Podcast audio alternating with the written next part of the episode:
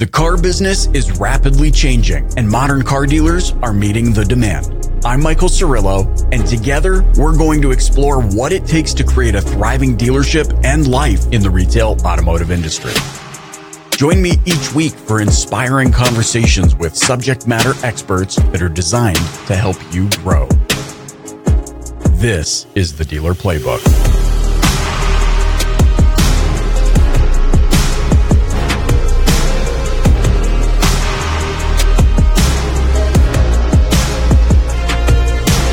Hey, gang, welcome to this episode of the Dealer Playbook podcast. I am so excited that you are here.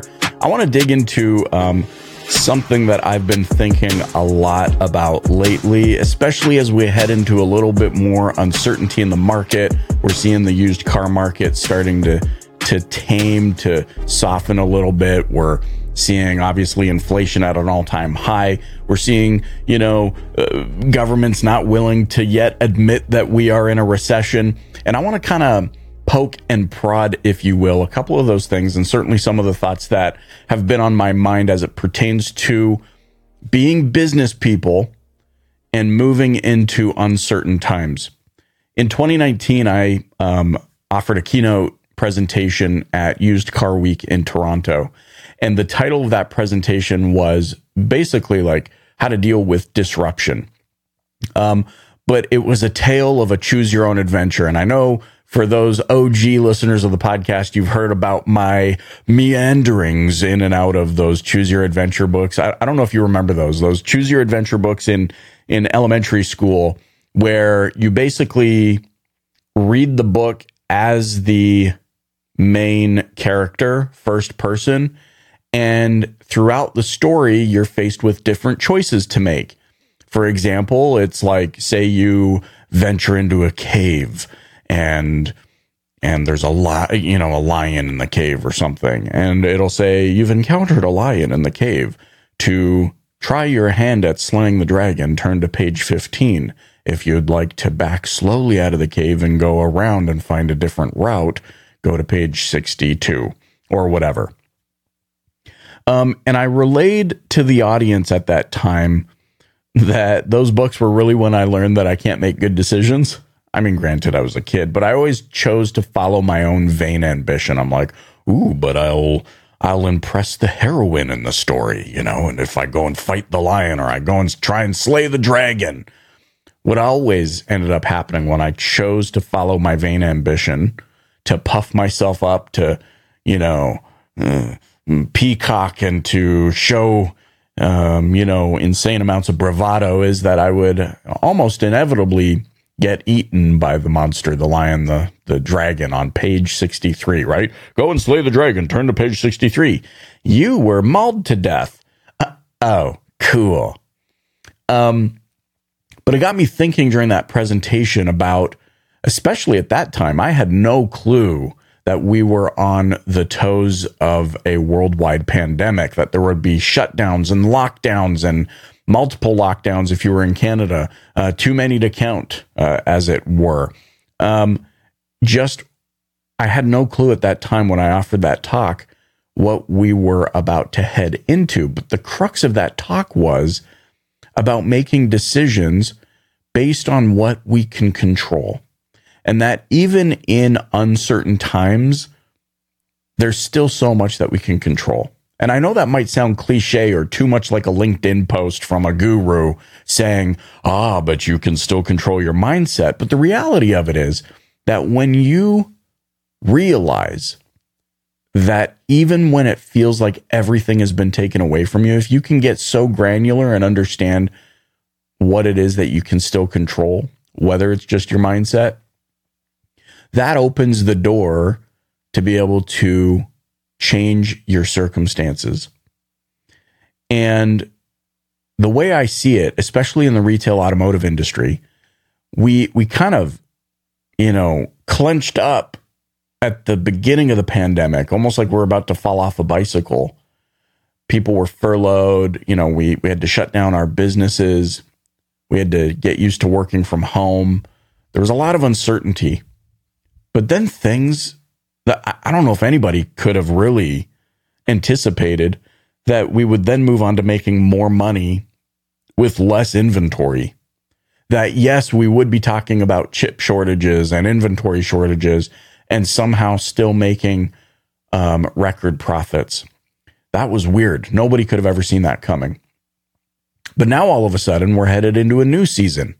Um, I think I read something recently. Let me see if I can look it up about how um, the definition. See, I'm typing it while I podcast.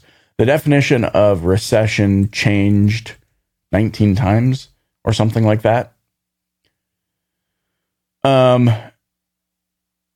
we're, we're seeing a lot of updates to the definition of recession. Of course, we all know a recession is two consecutive downturns or short, you know, uh, downturns in economic GDP, all that sort of a thing. But we're in a really interesting period because while GDP might be down, which of course creates the definition of recession, GDI, gross domestic income, is up and spending has been up. It's a really, really interesting period of time. But now I think everybody is starting to accept no, we're, we're in a, we're in a full blown recession. In fact, I saw a report on LinkedIn. This caught my eye. It was published at time of recording, published 23 hours ago. I'm going to bring it over here. Canadians halt big spending. This is what it says. Most Canadians have dialed back spending as high inflation takes a bite out of their wallet. A new survey from the Angus Reid Institute found about 80% of respondents have cut back spending, either by delaying a purchase, cutting back on discretionary spending, or driving less. That was I thought that was interesting.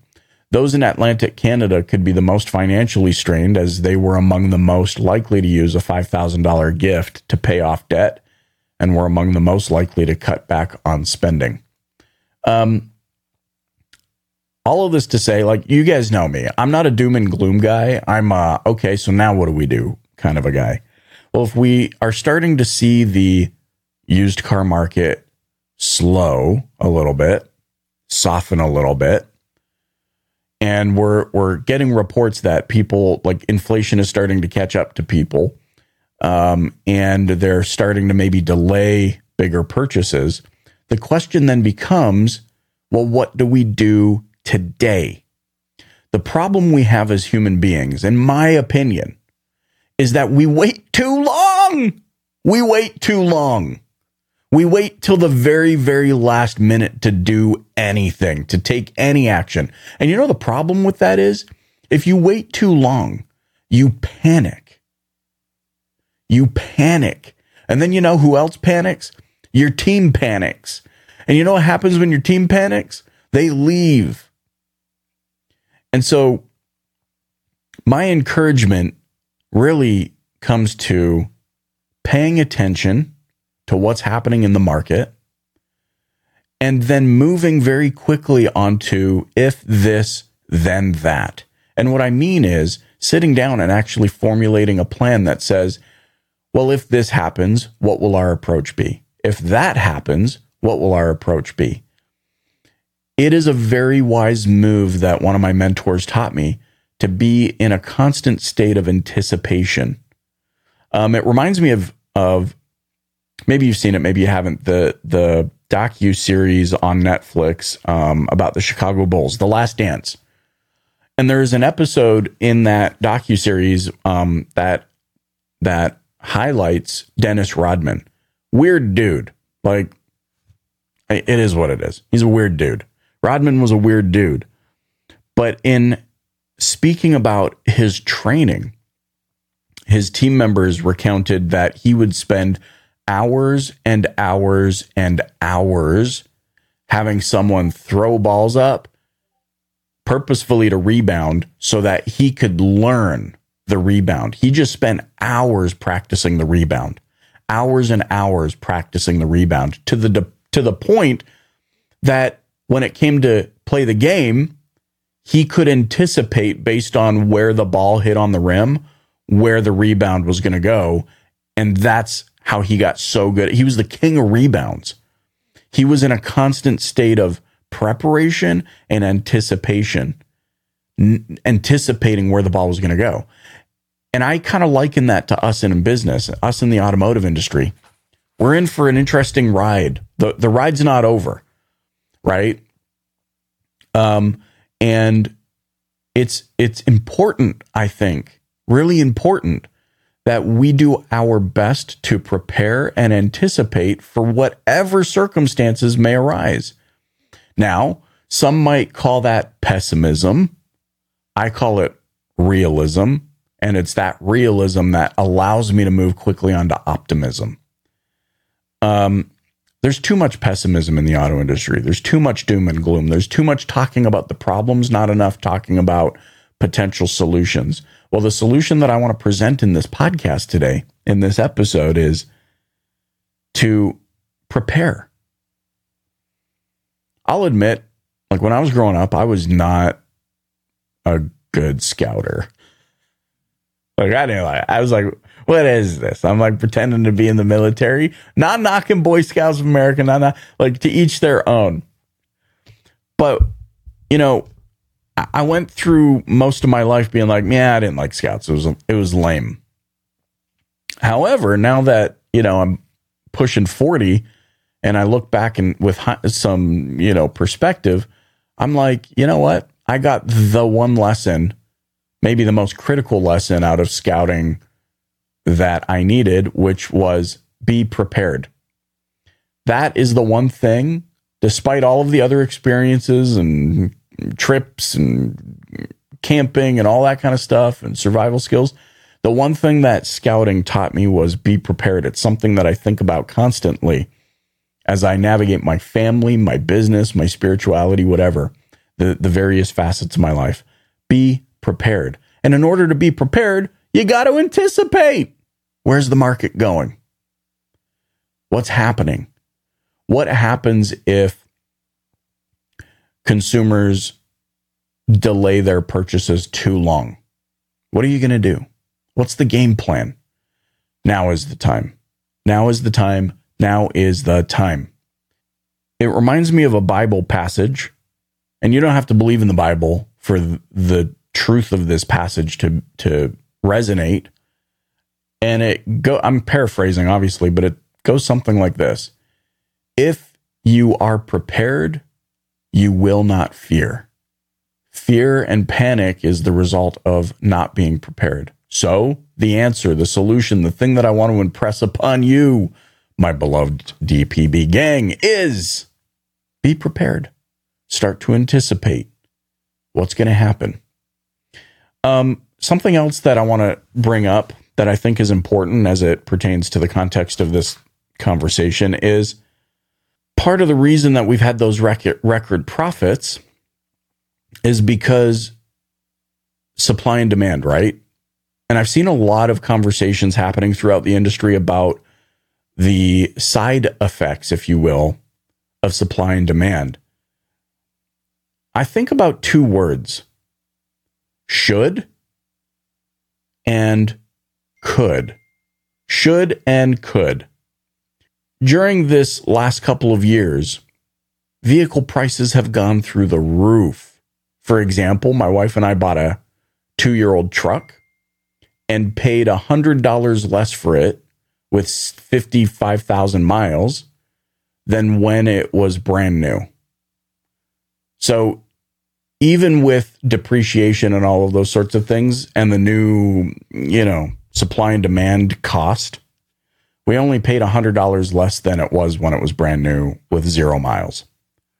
And I find that really intriguing because I tend to think of the long term impact of such decisions. Of course, we could do it. We could make sure that our price, hey, everybody's doing it. It's supply and demand. There's a shortage. We could do it.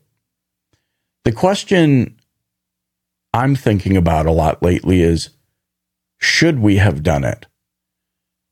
Should we have done it? What is the long term, far reaching impact of what customers might, might inevitably, and some of them are, seeing as a gouge, a blatant gouge? I'm not saying don't mark up the vehicles for supply and demand, but as much as we did, today's the time for us to prepare for our choices and the impact of such.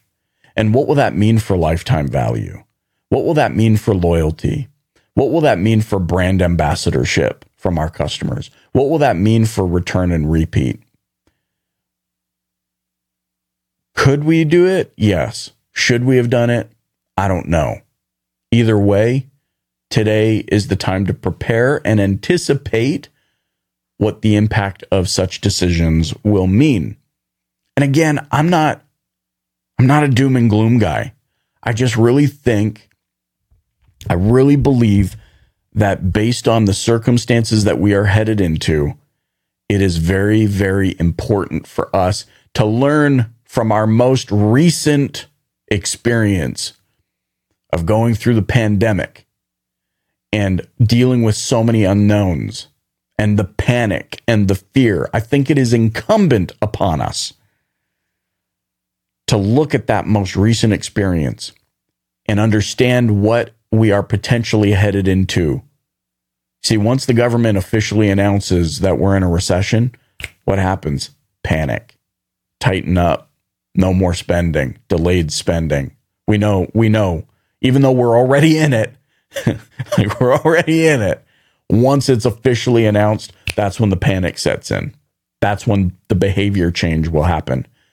It is imperative that we take the time today to start charting a path with anticipation so that no matter what happens, good, bad, ugly, we will be able to maneuver with grace, hope, and optimism.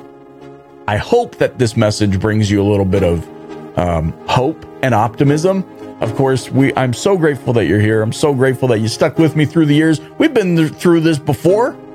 We've been through the unknowns before.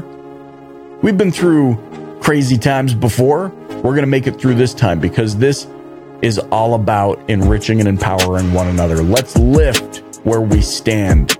We're not afraid to do hard things. Let's roll up our sleeves and take time today to do the things that we know we should have done but didn't do now is the time. Now is the time. Now is the time. My beloved DPB gang, thanks so much for joining me on this episode of the Dealer Playbook. I hope it finds you well.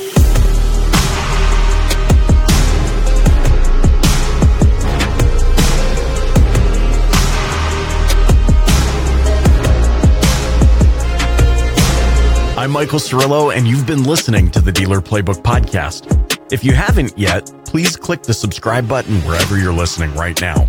Leave a rating or review and share it with a colleague. Thanks for listening.